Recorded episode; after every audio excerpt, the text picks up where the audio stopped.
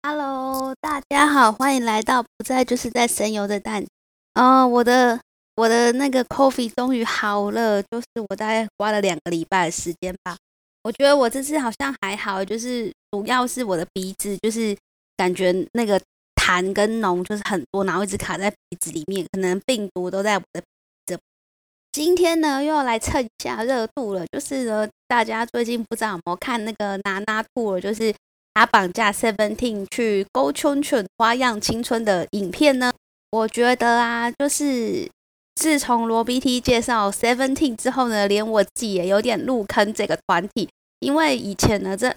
这跟他们不是很熟，只是觉得他们蛮好笑的，然后觉得很有活力。哎，可是我觉得那个，首先我真的觉得罗 PD 真的很厉害，就是。他们的团队不管是在制作这些影片啊，或是在制作这些后置的，你看他们在卖的这些周边产品，他周边产品有卖很多衣服，然后就是有每一个成员的名字，然后里面还有附一张小卡片跟他们的阅历，然后那个阅历也不是说只是上面放有嗯日期而已，还有一些比如说他们出道啦，或是一些很重要的纪念日。然后也是因为就是拿拿兔，我觉得我才认真的去研究了每一个团员的名字，然后也再去看了一下，就是好多呃以前他们的视频，觉得哇，我觉得第一个在韩国当练习生真的其实要到出道，然后要到这样这么红，其实真的蛮辛苦。他们每一个人其实都从很年轻，大概十几岁，不是十几，可能是十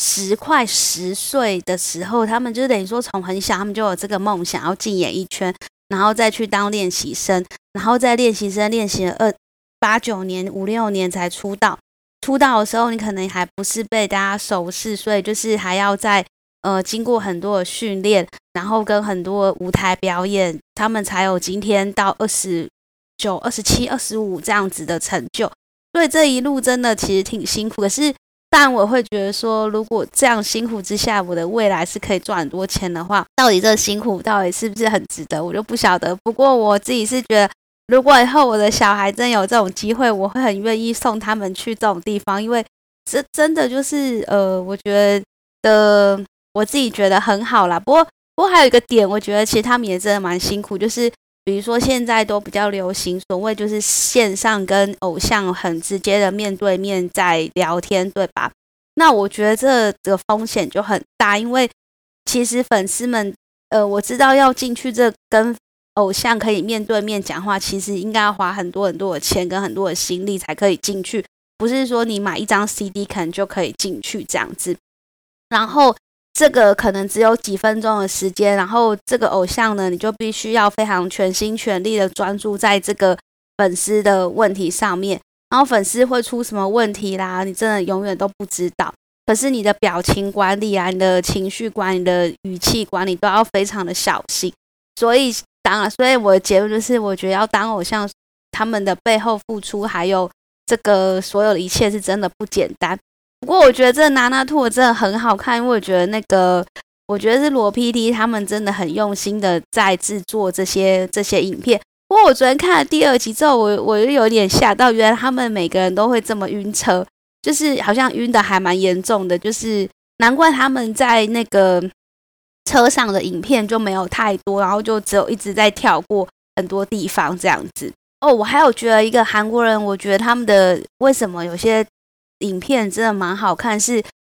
我是不知道他们是装出来的还是怎么，但是我觉得他会让人家感觉就是很亲民，就像比如说那个。中旅游团体他们来台湾玩的这个影，你会觉得他们是真的在吃，然后真的在 enjoy 那个食物，然后是真的把它吃完，然后就是真的很享受。不会像我觉得有时候台湾的影片去拍的时候，他们可能就是，当然他们也是吃，可是他们可能没办法吃这么多，所以他可能就吃一两口，然后吃一点。可是就是你会感受不到他们很真诚的在，或是很真诚在做这件事情，然后只是可能为了影片而拍影片这样子。不过这个东西，我觉得可能真的是他们韩国艺人的，就是他们不知道怎么训练，可以训练出来在荧幕前面可以这么自然，然后做自己，会让至少我觉得他们就算他们的呃私底下可能不是这个样子，但是至少我觉得他们在荧幕前面带给人家感觉就是非常亲民。但是我自己是觉得中旅游团体应该私底下也是非常非常的，就像电视上演的那样，因为他们的那个。我觉得，而且我觉得那个谁，呃，李章宇实在是太有趣了。就是他光吃的，他从以前很瘦，然后到现在很胖，然后他吃东西的样子，外加就是他不是有去参加白中原的那个节目吗？我觉得他是真的很真心诚意要去经营那个餐厅，而不是就只是说，就是好。我觉得那个少女时代去就觉得太假了，就他们我觉得真心诚意的不够，然后有点太太，我觉得里面就走李章宇很好看，可是因为。其他人都不是很好看，所以就我就没有在看白中原那个他去国外开店那个节目，好吧？我也就是要大家推坑，大家可以去看这个拿拿兔儿，我觉得他真的很厉害，因为我觉得这个罗 PD 真的实在是太强了，他他制作的节目真的就是实在是真的很好看。然后第二个我要推坑大家的就是一个 Netflix 的纪录片，其实这已经有一点久了啦，就是。它叫做《铁道人：一九八四博帕尔事件》，它是在讲述一个在一九八四年的时候，印度的博帕有一家工厂发生致命的煤气泄漏事件，然后是铁路工人冒着生命的危险呢，再再去救别人这样的一个故事。那他这个故事就是说，呃，在一九八四年的时候，一个呃联合碳化物。就是位于博帕尔的化工厂发生了一个叫做异氰酸甲酯外泄，导致一万五千人死亡。然后呢，是史上最严重的工业事故，博帕尔二十多万人都受到影响。他这个其实就是在讲，其实那个工厂好像是在很久以前就已经被指出说，其实它很有危险。然后可是这个美国人呢，就是为了利益的问题，他不愿意去呈报到总公司。结果的话，有一天，因为有一个可能两个员工他们没有去好好的遵照这个工作手册，然后就导致了这个爆炸。那爆炸之后呢，其实他们这个工厂也没有设很多这个所谓的正确的防护措施，因此就整个城市呢都突然很多人都烟呃就是呼呼吸到这个空气，然后就死亡。那他们也是很可怜，就是在里面的英雄们呢，有些的他说他的家就在这个。他们因为住在贫民窟，贫民窟就设在这个工厂旁边。其实一旦爆炸的时候，呃，贫民窟第一个就是先受影响的，就先死亡了。然后再来就是，我觉得就是他这个影片最最我觉得好看的地方，就是说他们真的很多很就是讲很多无名小卒，比如说有个呃本来抢钱的大盗，还有铁道的这个局长，还有一些其他的人，因为。家大家家人都死了，所以他也没办法，他就只好只能出来救人的一些很多很感动的故事。那我觉得呢，就是在这个影片里面可以看到，就是政府的一些败的地方，比如说像他们呃说在一一台火车的时候，在火车跟火车站中中间，因为有一个站他联络不到这个博帕这个车站，所以他就觉得非常的奇怪。可是里面的有些人却装作无所谓。结果后来才发现，得知说他那个城市发生了一个很严重的爆炸，因此所有人都联络不上。那他们这些就是有很有造道义的铁呃铁道站长们呢，也是决定要开车把物资全部送进去。但我觉得非常危险的就是说，其实这些人根本都不知道什么爆炸发生什么事情，然后他们就一心只想要把物资送进去，可是也没有做好防护措施。我是后来也没有 呃很认真看到后面发生什么事情，可是我是觉得说。他们这样的行为真的就是不顾不顾自己的安全，然后就是为了要救人。那那再就是有一些政府官员就可以看到说他们的腐败，他明明知道就是其实呃可能这个爆炸状况之下，他们有很容易的解药，其实就可以送进物资进去救人，可是却阻止了这件事情，也就好险。可能后面还是有一群很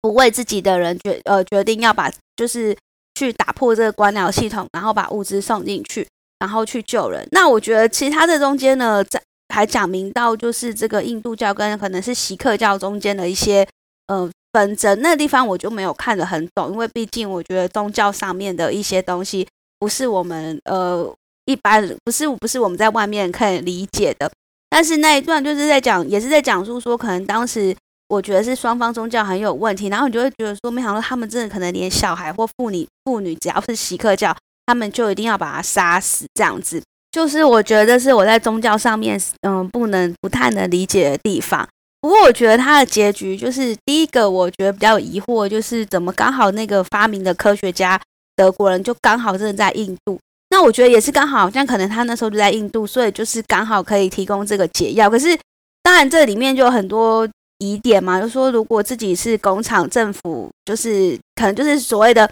政府当时设定这个东这个化工厂在这个地方，就是不想要顾人命，就是如果今天它爆炸，这一区的人死掉就算，他们也没有去呃紧急的措施，知道说什么是解药可以去送进去，那也就好险，刚好那个德国科学家在那边才有发，才可以有这件事情帮助。那另外就是。另外就是呢，这个站长呢，他可能本来后来死掉，后来就醒过来。我是不知道在真实的事件上面，他好像是真的醒过来了。只是就是我觉得很疑惑，就是不过也是好险他醒过来，因为我觉得他这个饰演站长人演的蛮帅的。他如果就这样死掉的话，其实我觉得会蛮伤心的。那那之后你可以看到，就是说其实他就跟那个铁道大道和解，就是那个铁道大道也不偷钱了。我觉得在一个。很大的灾难之中，你可能就会看到每一个其实有好的人性跟坏的人性在在这里面产生。但是我觉得真的最可怜，真的就是呃，真是没有钱、没有利益的人。他们呃，你可以看到他他在影片中有拍到说，目前来讲，就是他们有一个地方专门收容这些，就是呃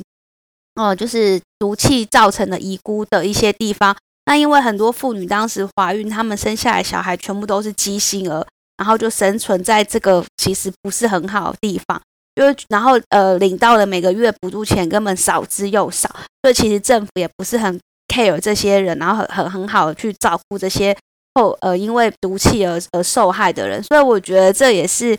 一个让我觉得就是大家可以看到社会议题，所以我觉得最近呢 Netflix 有蛮多的纪录片，大家都可以再去看的。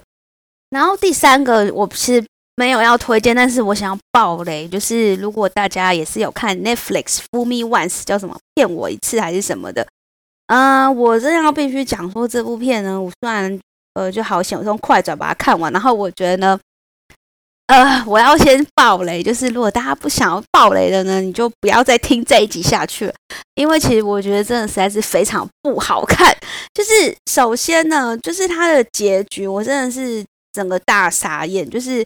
原来是先生去把他姐姐杀了，然后再太太再去杀了先生，然后就只是因为呢，